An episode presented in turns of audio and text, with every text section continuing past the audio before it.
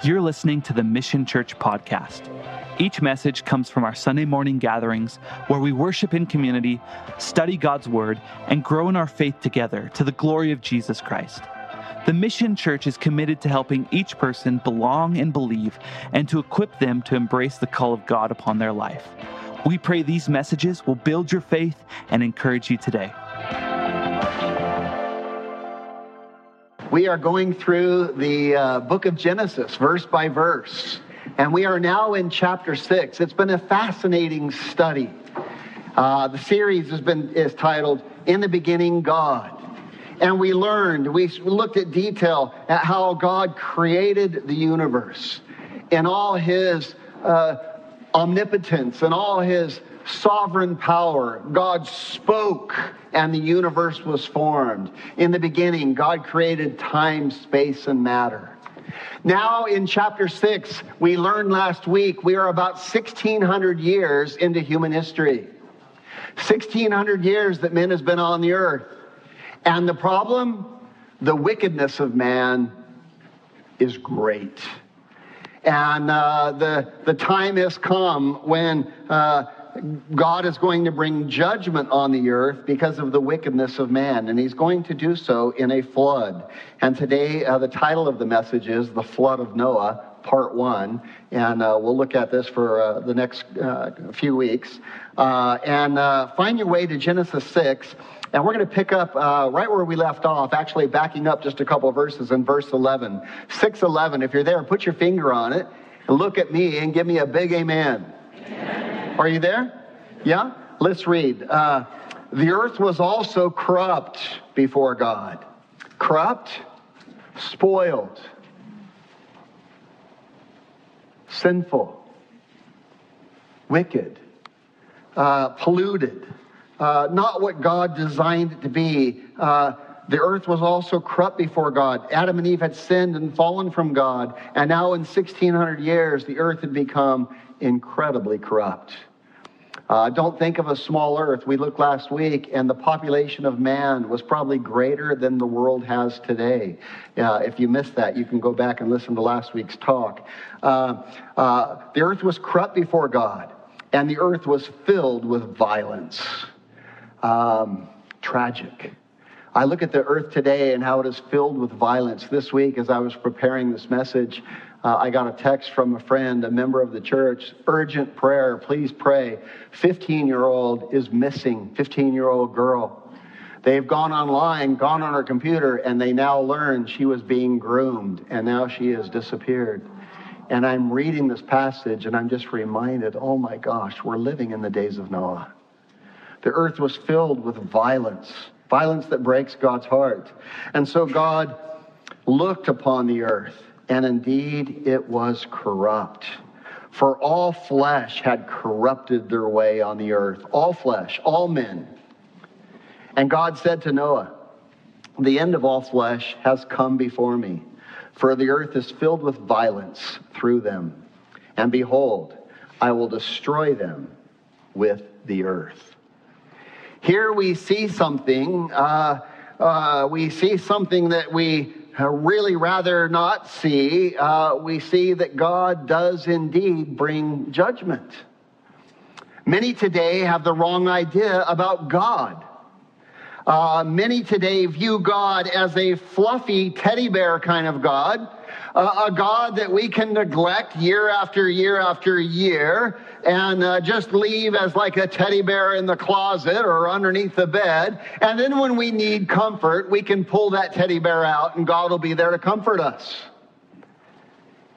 And that is just simply not the case.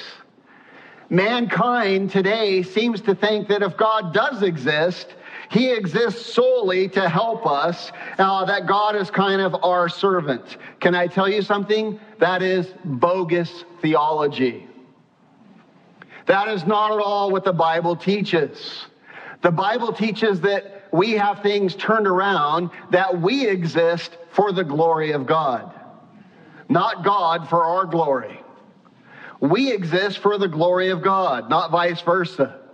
And the Bible teaches that God is just, that God is holy, that He is sovereign, and that He is the creator of all things. And He created all things to glorify Him and that we glorify him when we humble ourselves before him and realize that we're sinners, deserving divine wrath and judgment, and we repent and say, Lord, have mercy on me. I'm a sinner. I want to know you. I want to know your great love. I want to walk with you. I want to, I want to, I believe that you love me that much, that you came and became a man, that you went to a cross, and that you made a provision. You took my sin upon your own back.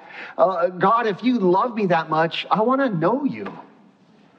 And we can be born again just simply by understanding God's great love for us in Jesus Christ. We can be born again and become sons and daughters of God. And the moment that we do, he transforms us from the inside. Our hearts are now moved by His love. His Spirit now dwells in us, and we begin to transform and learn His ways. And when we do, our lives glorify God. That is the purpose. We are uh, uh, to glorify God with our life. And the problem that mankind has today is that God is so merciful. God is so long suffering. God is so gracious and patient with us that we get confused and we think that God doesn't judge sin, that God just is merely there to help us when we need Him. And like a teddy bear that we don't really want to carry around with us, we can throw it under the bed until we need Him. Nothing could be further from the truth. God doesn't exist for our glory, we exist for God's glory. And last week we saw God made that very clear. Chapter 6, verse 3, God said, My spirit will not always strive with man. Noah, man has 120 years left and I am bringing judgment.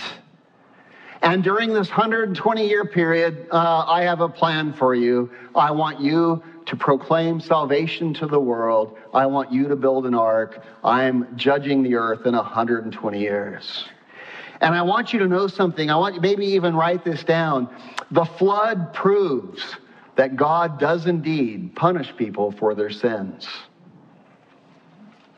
We like to think that he doesn't, right? Like he's this benevolent old grandpa that will just let anybody come into his house. Nothing could be further from the truth. God is a holy God, and the flood proves that God does punish people for their sin.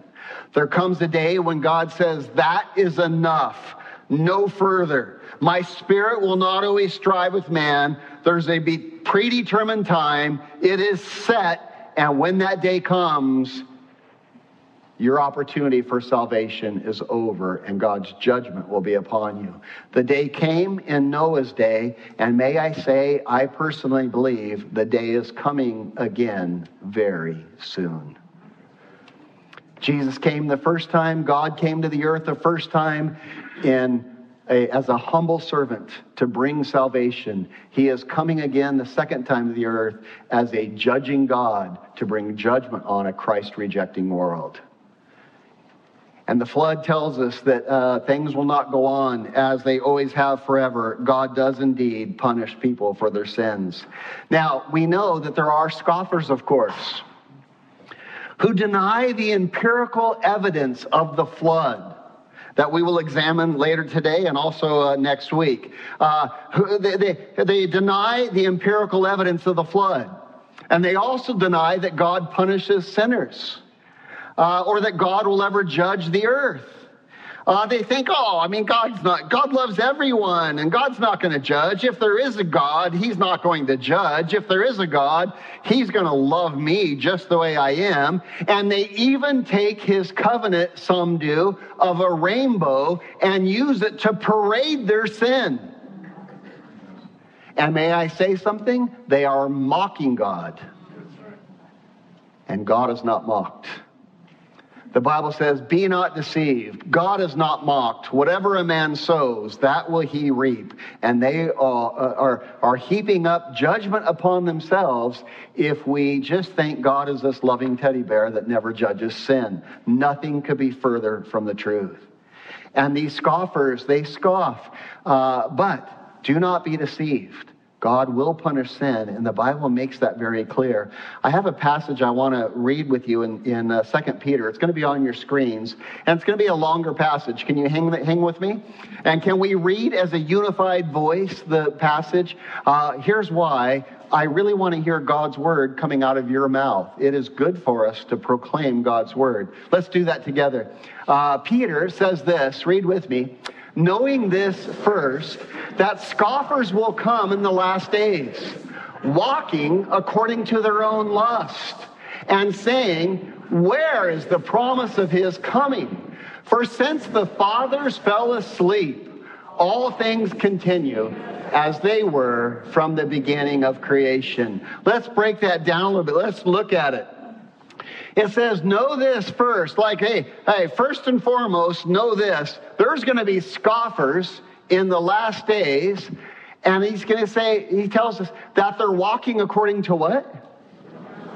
Their own lust. The own lust of their flesh their own sexual appetites, their own materialistic desires, their own uh, carnal, selfish, I want to be amazing. I want to be famous. I want to tell everybody how uh, glorious I am. I want an Instagram shrine of myself. Uh, that's our sin nature. We're walking according to our own lust. And they say, oh, come on. God's not coming back. That is so old school. I've heard that my whole life. Uh, I've heard that since the days of George Washington. That not going to happen, right? Uh, where is the promise of his coming? Let's go on. Let's read the rest of the verse. For this they willfully forget that by the word of God the heavens were of old. Let's stop there for a second. This they what? Willfully forget it is clear to every man deep inside his heart because God is speaking in a myriad of ways. He's speaking through creation. He's speaking through our conscience. He's speaking through His Word. He's speaking through the testimony of Christians that are on the earth. Oh, there's a myriad of ways God is speaking to every individual. And there is no individual on earth who has never heard about God according to the Bible. Everyone will be accountable based on the revelation God has given. And here's what it says it says that they willfully forget. Paul would write the same thing in Romans. He said, because they did not like to retain God in their knowledge, God would give them over to a reprobate mind, that they would start committing incredibly sinful acts of sexual nature. Uh, uh, why? Because they did not like to retain God in their knowledge. Peter says this way they willfully forget. And what do they willfully forget? That, the word, uh, that by the word of God, the heavens were of old. What does that mean, the heavens? He's not talking about heaven where you're going to go to when you die. He's talking about what? The universe. By this, they willfully forget that the universe was created by the Word of God. We looked at it when we began this study in Genesis 1 1. In the beginning, God created time, space, and matter. He is outside of all three time, space, and matter. And the Bible's cosmogony, the Bible's origin of the universe, is superior to any other because only the Bible has one that is outside of the three elements time, space, and matter that had to come into existence at one time. They're a continuum. You can't have time without space, you can't have matter without space. Uh, if you had matter without space, without time, when would you have matter, right? You need, they all three have to come into existence, and only the Bible's cosmogony has that. And the Bible says, this they willingly forget, that the heavens, the universe, was created by the Word of God. Not only that, read with me again. And the earth standing out of water and in the water by the word of God. Yeah, we read that in Genesis. God made the earth and the whole thing was underwater. And then he said, let dry land appear. And dry land appeared and it began to stand out of the water, right? And now, verse 6, read with me. And by the word of God, the world that then existed perished, being flooded by water. What is he referring to here, Peter? Noah's flood. Peter believed in a literal global flood of Noah, as did Isaiah, Ezekiel, Jesus, and others, right? All spoke of a literal global flood. Uh, let's go on. Let's read the rest of this verse. The heavens and the earth, which are now preserved by the same word of God, are reserved for fire until the day of judgment and perdition of ungodly men. Uh, did you catch that? Did you see it? The heavens, that's the universe, and the earth are now preserved by what? The Word of God. God's Word is what is keeping the universe working perfectly, moving systematically. Every law of the universe, all the, uh, the, the, the uh, speed of light, the, uh, the law of entropy, uh, the gravitational pull, all of it being held together by the Word of God. It's preserved by the same Word and is reserved for fire until the day of judgment and perdition of ungodly men. What's that? Yeah, God is going to bring judgment on the earth again. Just as he did in the days of Noah, judgment is coming again. Let's read the rest of the verse. The Lord is not slack concerning his promise, as some count slackness, but is long suffering toward us, not willing that any should perish, but that should all that all should come to repentance. Let's take the big picture here. He's saying, listen, the Lord is not slack as if he's not going to bring judgment on the earth. And you might say, oh, yeah, I've been hearing that forever. I mean, even my great grandma said, the Lord is not slack concerning his promises. Some count slackness, but he's long suffering. Why? He's really patient. Why? Because he's not willing that any should perish. In the days of Noah, he said, hey, you've got 120 years. And Noah preached for 120 years. Why? Because he's not willing that any should perish, but that all should come to repentance. Repentance, what is repentance? Repentance is, whoa, realizing I'm not the God of this universe. And I'm accountable to the God of this universe. And I'm sinful and selfish. And I've rebelled against the creator of the universe. And I need to get right with him. And he has made a provision for that to happen through Jesus. And anyone can come once they realize that position. It's called repentance. And we say, God, save me. Jesus, save me. I need help. And yeah, that's what he's wanting. That's why he hasn't brought judgment yet, wanting that all should come to repentance. Let's go on, the rest of the verse. But the day of the Lord will come as a thief in the night in which the heavens will pass away with a great noise, and the elements will melt with a fervent heat. Both the earth and the works that are in it will be burnt up. Wow. The Lord is coming. He's not slack concerning his promises. He is going to come. He came the first time as a suffering servant. He will come again and he will bring judgment on this earth and the heavens will pass away the great noise. Look, it says they'll actually melt with a fervent heat. Uh, we've learned this through atomic warfare, right? That uh, uh, the whole thing can be just consumed, and actually all of the all of the universe and the earth is going to be completely uh, burned up. Uh, let's go on. Therefore, since all of these things will be dissolved, what manner of persons ought you to be in holy conduct and godliness? Looking for and hastening the coming of the day of God.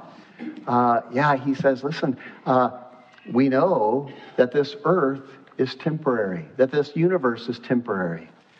And it'll be folded up like a scroll, Isaiah says. It'll be just com- compacted into nothing, it'll be disintegrated. And then there'll be a new heaven and a new earth, world without end. And knowing this, that God is a just God who brings judgment, how should we be living our lives, right? How should we, uh, even hastening the day of the Lord? What does that mean? Preparing for, getting ourselves ready for uh, the day of the Lord.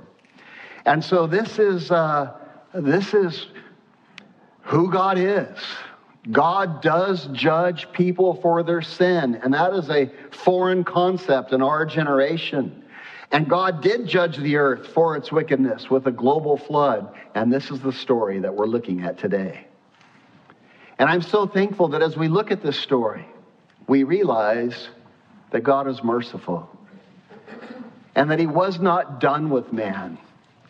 He could have just said, Done, wipe them all out. But He didn't. Do you know why? Here's why. Because God made a promise to Eve. He said, Eve, the Messiah is going to come through your lineage. And he had not come yet at the time of this wickedness on the earth. And uh, the earth is about 1,600 years old now. Man's been on the earth for 1,600 years at, the, at this time. And even though the earth is very wicked, there's been a lot of men who had a relationship with God. And those men could not be saved if the Messiah didn't come. And so God says, I'm not going to wipe the earth out completely. I'm going to keep my promise, and I'm going to bring my Messiah through, uh, through man, through Noah. And so uh, here is the story of God's judgment on the earth. Verse 14. Are you there with me? He tells Noah, Make yourself an ark of gopher wood. Make rooms in the ark. Uh, the word rooms, interestingly enough, in the Hebrew is make nests in the ark. Uh, make rooms in the ark and cover it inside and outside with pitch. Uh, circle the word pitch for me, if you will. Uh, the word pitch in the Hebrew is an interesting word. It's the word kofar. Everybody say kofar. You're speaking Hebrew. You can say, I spoke in tongues today at the Mission Church. Uh, kofar. Uh, kofar is used, I wrote it down, uh, 100, I can't see my small writing. Uh, it's used 102 times in the Bible.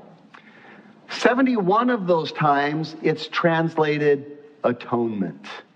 Its most common translation is atonement. The only time that is ever translated pitch is this one time here in this, in this example. And what is really interesting is atonement is what Jesus, Jesus's blood provided. The ark is a picture of our salvation in Christ. Cover the ark in atonement, inside and outside. Normally you'd say cover the outside of the thing, right, in pitch. He said cover the inside and the outside in atonement. Uh, this is a picture of the saving grace that we have in Jesus Christ. Uh, now, very interesting also, if the ark is covered in pitch on the inside and the outside, that would give it amazing preservation capabilities, as no oxygen would be able to get to the wood because it was covered in pitch.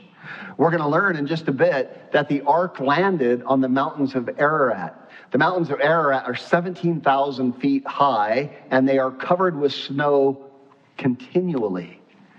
And this is just my conjecture. I don't know, but I think it's worth considering. I believe that after the rapture of the church, the Ark of Noah will probably be uncovered by God. And it will serve as a mute testimony to a Christ rejecting world during the tribulation period that judgment is coming. I believe God preserved it for this purpose. Now, that's conjecture. It's worth not much, right? That's just my opinion. But wouldn't that be amazing if, after the rapture of the church and global warming, as the tribulation period clearly talks about very bizarre weather patterns that are coming, that which we're already leading, you know, I don't have to tell you that, right? We were already getting there. Uh, wouldn't it be really awesome if God revealed the ark just as a way to say, hey, pay attention. He who has an ear, let him hear, right? Um, I'd like to talk to you more about that. Wish we could. Um, covered inside and outside with pitch. Verse 15. And this is how you shall make it. The length of the ark shall be 300 cubits, its width 50 cubits, and its height 30 cubits. A cubit, by the way, is a, a, a, span of measurement that was used by a lot of ancient civilizations. The Babylonians used a cubit for measuring. It's the span between your elbow and the tip of your finger. A standard cubit was 18 point something inches. Uh, they also had a long cubit for guys who are taller, you know, uh, uh, and that was 20.4 inches. I'm off of memory, don't quote me on that. Uh, but about, right? Uh, for big building projects, they would always use the long cubit. Uh, right now, let's use the, the short cubit just because it's easier to, to see, uh, to do the math on. If a cubit is 18 inches, that's exactly one and a half feet, right? So he says, make the length of the ark 300 cubits. A short cubit would be 450 feet. That is a stinking big honking ark. That's a football field and a half. If they used a long cubit, it would be 510 feet. I mean, massive, right? Uh, uh, and uh, uh, then the, its width will be 50 cubits or 75 feet with a short cubit or 85 feet wide with a long cubit. And its height, 30 cubits. Uh, so that would be 45 feet tall with a short cubit or 51 feet tall. Uh, massive, massive. Uh, in Kentucky, there's a, uh, an amusement park uh, that Ken Ham put together, a creationist. Uh, it's called the Ark Encounter. And he made this ark according to scale. Here's a picture of it. Take a look at this thing. Thing is massive, massive. That is made exactly to scale. I want you to look at the bottom right hand corner. Look how tiny people are compared to that ark. This thing is massive, right? And here's what he says, verse 16 You shall make a window for the ark, and you shall finish it a cubit from above. Uh, so this window goes to the, the length of the ark, and it would allow ventilation to come in for all the life. And set the door of the ark in its side, one door in the entire ark. By the way, one way to be saved in God's kingdom. One door. Jesus says, I am the door. Jesus also said, I am the way, the truth, and the life. And no one can come to the Father except through me, or no one can be saved except through me. Why aren't there many ways to be saved? Here's why no one else died for your sins. There's no other provision made for sin. And you can't come to God without a provision, without atonement. Without atonement, you can't come to God. And so, one door for the ark, uh, a picture of Jesus. Um,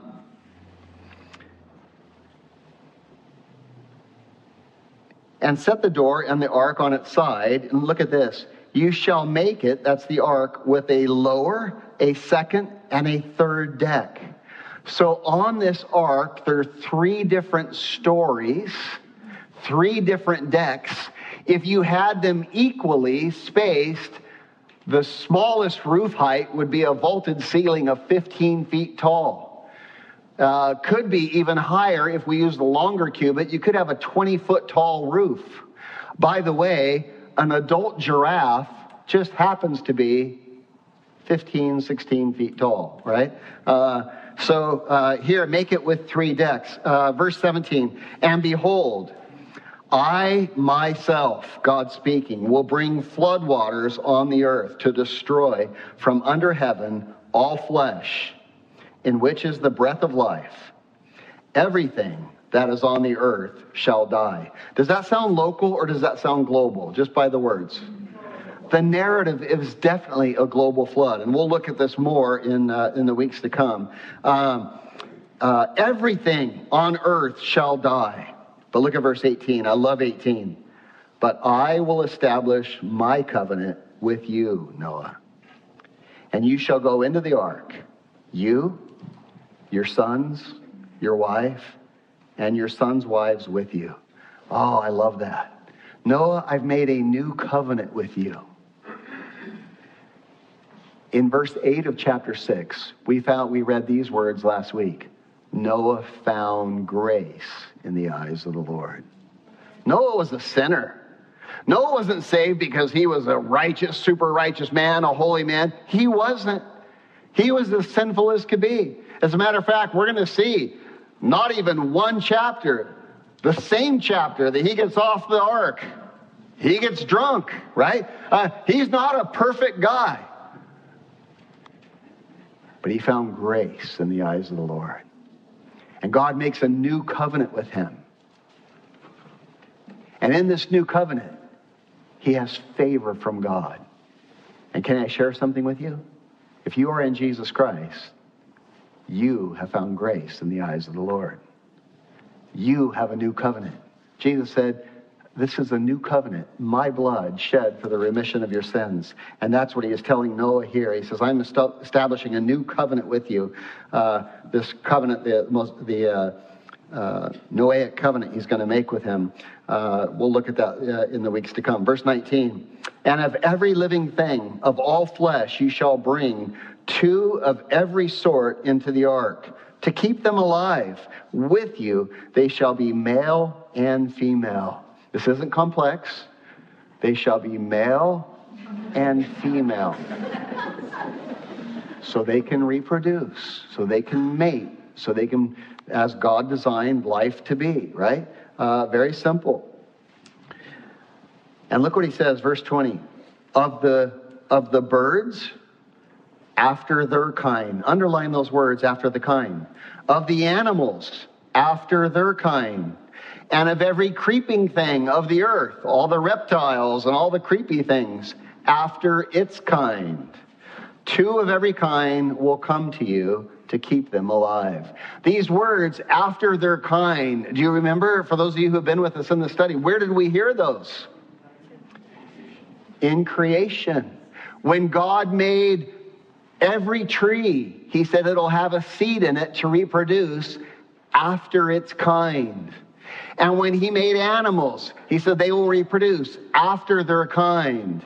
And when he made man, you will reproduce after its kind. That word is used repeatedly in the creation account, and it means that there will be no species that crosses from one species to another species. It will never happen. It never has happened. And there is no archaeological evidence of it ever happening Every species always produces after its kind.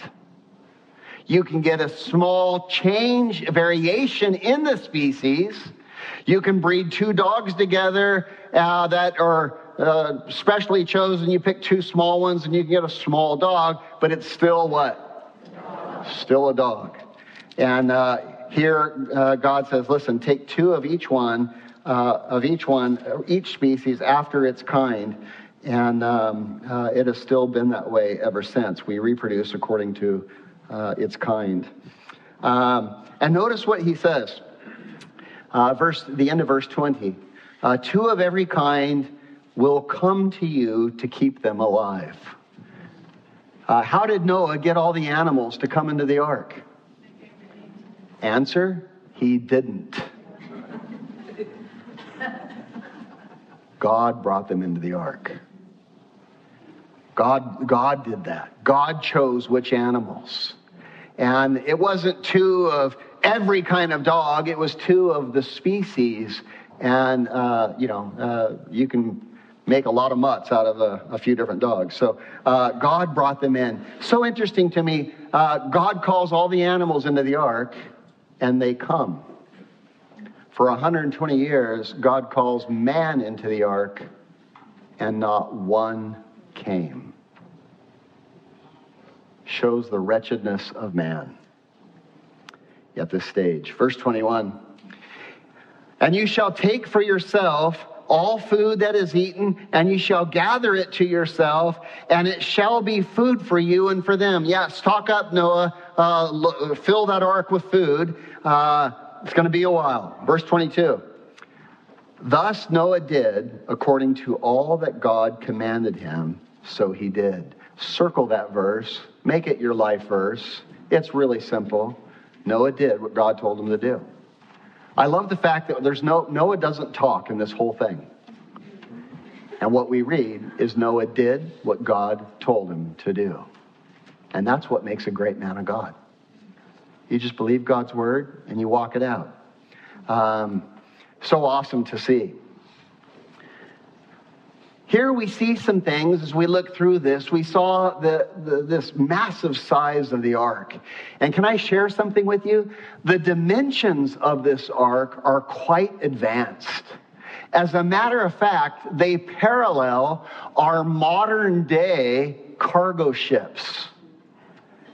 Very unusual for an ancient writing to have this kind of advanced uh, dimensions for, for an ark, and it has been proven hydrodynamically that the ark would be virtually impossible with these measurements to capsize. And that the ark would be amazingly stable in incredibly turbulent seas with this kind of draft ratio. Uh, it would be, you know, just really well designed. As a matter of fact, with all of our technology today, our giant cargo ships still have a similar ratio in, uh, uh, in the shipbuilding that we have today. Um, really cool to see. Uh, you would ask, uh, people would ask, scoffers would say, Oh, come on, you expect me to believe that story? So crazy. Uh, how would all the animals fit on an ark? That is just ridiculous. Well, let me just remind you this thing is huge. Uh, put that picture back up for me. Uh, put that second picture up too, if you will. Look at the size of this thing. This thing is huge. It is about the size of a football stadium. Think of that. If you ever go see a stadium, that's about the size of this thing. Uh, it has three levels in it, uh, massive. Um, the ark is big enough to contain 522 railroad boxcars. I want you to imagine yourself on a street and you just happen to be the first car right when that little thing goes ding, ding, ding, ding, ding, ding, ding, ding, ding, ding, ding, ding, ding, comes down. Don't you hate that? And you watch 30 boxcars go by. Imagine watching a train with 522 boxcars go by. You've never seen one that long, right? You'd be there for hours. Uh, and that is how all of those would fit on the ark. What's fascinating is today uh, we put sheep in those boxcars to transport them, to sell them, to uh, shear them, and all those things. And 124 sheep will fit in one boxcar and then they put a second layer in it and they put another 124 on top of it. So they put 248 sheep in one boxcar. And 522 boxcars would fit on Noah's Ark. That is a lot of animals. As a matter of fact, I did the math. That is 130,000 sheep size animals. Uh, there is a. Uh, um, uh, a great uh, uh, scholar, a doctor, uh, a, creationist, uh, and he's done a lot of research on the flood. His name is Henry Morris, Dr. Henry Morris. And if you ever read any of his work, it's really good. He's dead now, but uh, he, really good work. anyway, he has a quote I'd like to give you. It's on the screens. Um, let me hear you read this. The ark could have carried as many as 125,000 sheep sized animals. I think he's wrong. I think it's 130,000. I did the math myself. I, am just joking. I'm joking. Since there are not more than about 25,000 species of land animals known, that is, mammals, birds, reptiles, and amphibians, either living or extinct. Uh, let's stop there say 25,000. You say, that's not right. I learned there were millions of species of animals. Well, there are, if you count insects. But of animals that are reptiles and birds and invertebrates and, and, and uh, uh, you know, those kind of things, there's only about, there's less than 25,000 species, including dinosaurs. Uh, so interesting. Uh, let's go on. Oh, eh, oh, wait, go back. I'm sorry. Look how good she is on slides. My goodness. Uh, either living or extinct, since the average size of such animals is certainly much less than that of a sheep, it is obvious that all the animals could have easily been stored in less than half the capacity of Noah's Ark. Each pair in appropriate rooms. Uh, here's a guy who devoted his life to studying the flood, and these were his. He's a doctor, he's a PhD, and these were his uh, his words. Uh, so the ark, all that to say, would have more than enough room to to put all the animals on it. Uh, God designed the ark. God could have easily said, "Make it." This many cubits, if it needed to be bigger, God knew what he was doing and he made it the right size. God is not the author of confusion. Uh, Secondly, I want you to consider this the ark was 120 years in the making. And Second Peter would tell us that Noah was a preacher of righteousness.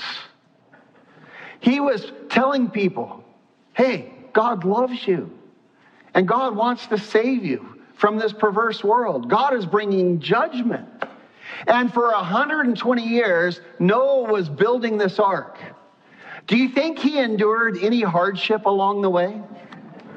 In a world that was this wicked? Uh, I am sure that Noah took a lot of flack for his faith. And, church, I want you to consider something because we are living in a similar time as Noah, when the earth is incredibly perverse. And I want to be uh, just mindful of this fact that Noah proclaimed God's truth in a hostile culture. And so should we. Noah stood firm in a hostile culture, and so should we. Noah did not capitulate to peer pressure and to uh, modern uh, worldviews. He held fast to God's word, and so should we. And he endured with a lot of hardship the ridicule that came upon him. The ark was huge. Noah could not hide it. And I can imagine the ridicule that he might have faced. Ah, look at this, old man. What are you doing? Building a boat in the middle of the desert.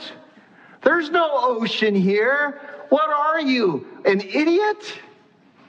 And rotten tomatoes you know, eggs on the side of the ark. I mean, all the cursing, all the, the jeering, all of you actually believe, are you kidding me? Do you think Noah endured some hardship? Noah didn't have a single convert. And it shows how corrupt the earth is. And yet he kept proclaiming the gospel. He kept leading his family. He kept doing his work and he left the rest up to God. Men, I want you to know hold your post as a spiritual leader. Lead your family first. Do the work that God's called you to do and proclaim the gospel to all who are here and leave the results up to God. This is what Noah did, and it's admirable. It's really admirable. Uh, uh, do you think Noah ever got discouraged? Do you think that he ever felt like quitting? Do you think his faith ever got shaken? Oh, for sure. Do you think that the masses, the sway of the masses, the sway of social media ever kind of just got to Noah and made him question his beliefs a little bit? Oh, I'm sure it did. Do you think Noah's sons ever came to him after working on this ark now for 70 years going, Dad, I just got hit with another tomato. Are you sure you heard from God? Are you sure, Dad? Son, I'm sure. Keep your faith. And no doubt Noah would go into his prayer closet and go, Lord, am I on the right track? Did I hear from you? And Noah, Noah kept the faith. Uh, may we stand. We are living in a day that is going to be becoming increasingly hostile to God. May we be men and women of prayer. Uh, may we come to the National Day of Prayer. May we actually take reading God's Word seriously and prayer seriously. Uh, I am sure that Noah grew weary at times, but nevertheless, he kept the faith and he was vindicated by God. Do you know that Noah is in the Hall of Faith in Hebrews chapter 11?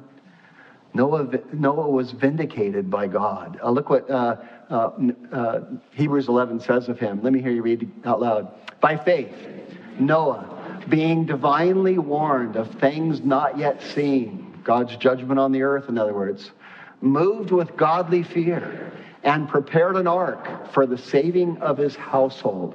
He was a good spiritual leader, by which he condemned the world and became the heir of righteousness, which is according to one word, which is according to faith. faith. Without faith, it is impossible to please God. But with faith, you can really please God. And you can stand firm in a perverse world. Noah did it. He's a great example to us. I am thankful that Noah had some fellowship in his life. We read last week that there was a man named Methuselah. His name means he was the son of Enoch. Enoch was a prophet of God. And Enoch named his son Methuselah because it was a message to the world. And his name means when he dies, the judgment shall come. When he dies, it shall come. What was it? The judgment that, that Enoch was teaching about. And so we know that Enoch, we did the math last week. If you missed it, you can go back and look at it. It's phenomenal to consider. The year that Enoch died, maybe even the day, the flood came. And so, what does that mean? That means Enoch was there the whole time Noah was building the ark, probably helping Noah build it. Really cool. Really cool. What else do we know? We know that Lamech, Noah's dad, lived up until five years before the flood. He died five years before the flood, which means that Lamech was there helping his son, working with his grandsons, building this ark. How cool would that be?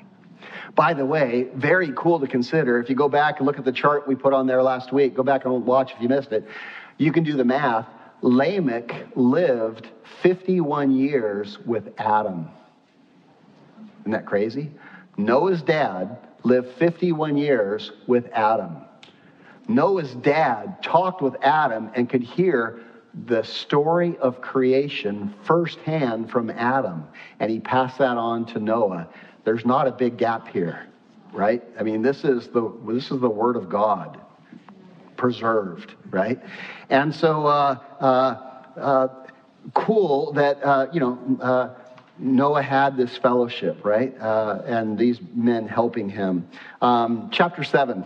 Um, oh my gosh.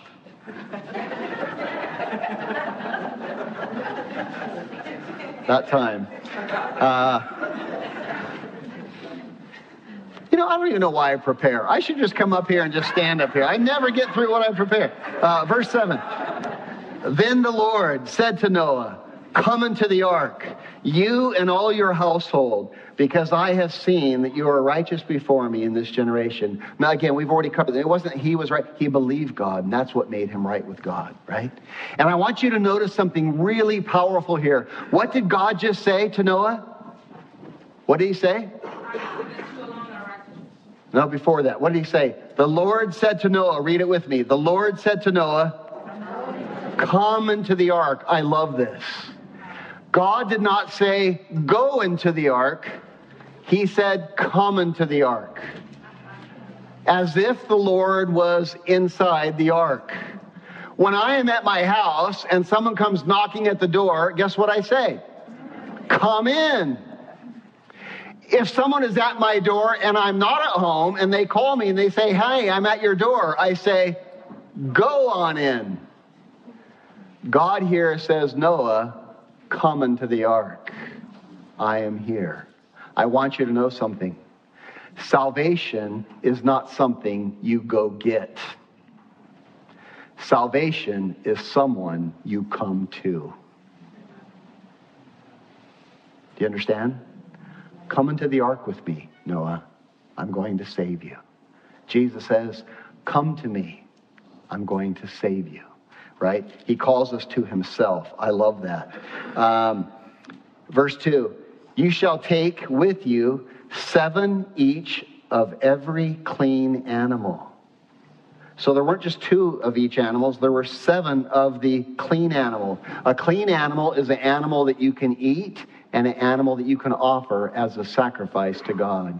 He's preparing uh, Noah to say, hey, listen, I want you to, to sacrifice to me and I want you to have food. And, and uh, take seven of every clean animal, a male and a female, two each of animals that are unclean, a male and a female, and seven each of birds of the air, uh, and make a, a male and a female to keep the species alive on the face of the earth. For after seven more days, I will cause it to rain on the earth 40 days and 40 nights, and I will destroy from the face of the earth all living things that I have made. And Noah did according to all the Lord commanded him. There it is again. Uh, very interesting, by the way. Uh, 40 days, he tells him. And I find that very merciful of God. Very merciful. 40 days and 40 nights it'll rain on the earth. 40, by the way, in the Bible, the number of testing. Jesus was tempted in the wilderness. How long? 40 days. He was tested and he came out spotless. The children of Israel wandered in the wilderness 40 years and they came out not so spotless, right? Uh, 40, the number of testing, and here God bringing judgment on the earth. Uh, and he says it's going to rain 40 days. And I find it very merciful of God to give that number because when you know how long something is, you have a way better uh, ability to endure it. Imagine being in the ark and not knowing how long it was going to rain and how long the floods of the fountains of the, the deep are going to be broken up. And you're like, it's day 30 and it's still raining. And you're like, how much longer? You I don't know, honey. It could be another 10 years, man. Um, know, knowing 40 days would be really helpful to enduring uh, what he, you know, what he had to endure. Um, Look what he says I will destroy from the face of the earth all living things. This was a global flood. At verse 5, and Noah did according to all that the Lord commanded him. I love that. Noah was 600 years old when the flood waters came, very specific dates. And Noah with his sons, his wife, his sons' wives went into the ark because of the waters of the flood. Of the clean animals and the animals that are unclean, of the birds and of everything that creeps on the earth, two by two they went into the ark to Noah male and female, as God commanded Noah. And if you jump down to verse, uh, the end of verse 16, it says, The Lord shut him in. Noah goes in, his sons go in, their wives go in, all the animals go in, and the Lord shuts the door. Back to verse 10. And it came to pass that after seven days that the waters of the earth excuse me, the waters of the flood were on the earth. In the 600th year of Noah's life, in the second month of the 17th day of the month, on that day, it doesn't sound mythological, it sounds very literal. On that day, all the fountains of the great deep were broken up and the windows of heaven were opened. We're going to look at this more next week. We're going to learn there were radical shifts in the earth at this time. The tectonic plates began to move, and the earth was one continent, and the earth was broken up, and the fountains of the deep were opened up, and we'll explore this in depth next week. Uh, uh, the, the, the, the flood did not happen from just the rain, the fountains of the earth broke up. We read in Genesis in the Garden of Eden, there was a riverhead that was so massive uh, out of Eden that it turned into four rivers, one of them being the Euphrates, one of them being the Tigris. I mean, that's a big, massive waterhead. That tells us that there's a lot of water under the earth. And uh, next week, we'll examine this all more. I want to uh, bring you to a closing spot. Um, verse uh, 17, let's jump down there. The flood was on the earth 40 days, the waters increased in the earth above the earth. the waters prevailed and greatly increased on the earth, and the waters prevailed exceedingly on the earth. Over all the high hills, everything was covered. The waters prevailed. Uh, uh, thir- uh, 15 cubits upward, and the mountains were covered. And then look at this, and all flesh died. All flesh died. I find it so gracious of God that God shut the door in the ark. And what's interesting is it tells us that when God shut the door of the ark, it didn't rain for another seven days. Why? Why? What do you think Noah was hearing when he was inside the ark for seven days and there was no rain? What do you think he was hearing? Old man, you're a fool. Where's the rain? Where's the floods? Ah! right?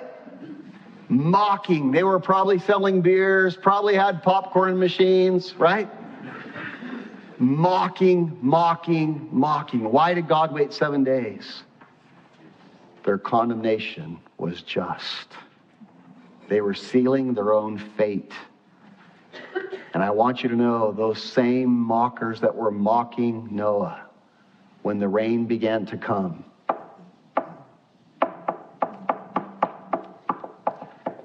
And the floods opened up and the waters began to rise rapidly. Those same mockers, what do you think they were doing? Knocking, begging on the door, please let us in. And here's what we need to understand do not be deceived. God is not mocked. He has offered a window of salvation. And when that door is closed, it is closed forever. The Bible says it is appointed unto man once to die and then the judgment.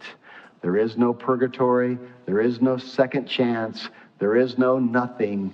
You will face the judgment and the wrath of a living God if you do not come into the ark of Jesus Christ, covered with atonement to bring salvation to all. May we be wise. May we be wise. I'm going to ask Kyle and the team to come back up. Let's close in prayer. And, and uh, uh, next week, we'll uh, uh look at the, the flood of Noah, part two. Some fascinating stuff to consider. Uh, thanks for hanging in there with me. Uh, may we hold our post. We are, we are living in a corrupt world. May we be inspired by Noah. You can persevere and you can stand for faith and you can be a preacher of righteousness and you can lead your family well and you can do your job and you can obey all that God has commanded you and you can be vindicated by God, be saved by God, be transformed by God. Uh, this is his power. He's a mighty Savior. May we worship him. Why don't we stand together? You may freely share this message with others as long as you don't charge for it. Support for these broadcasts comes from your generous donations that allow us to give away our materials for free. To participate with us, please visit our website at themissionchurch.net. God bless.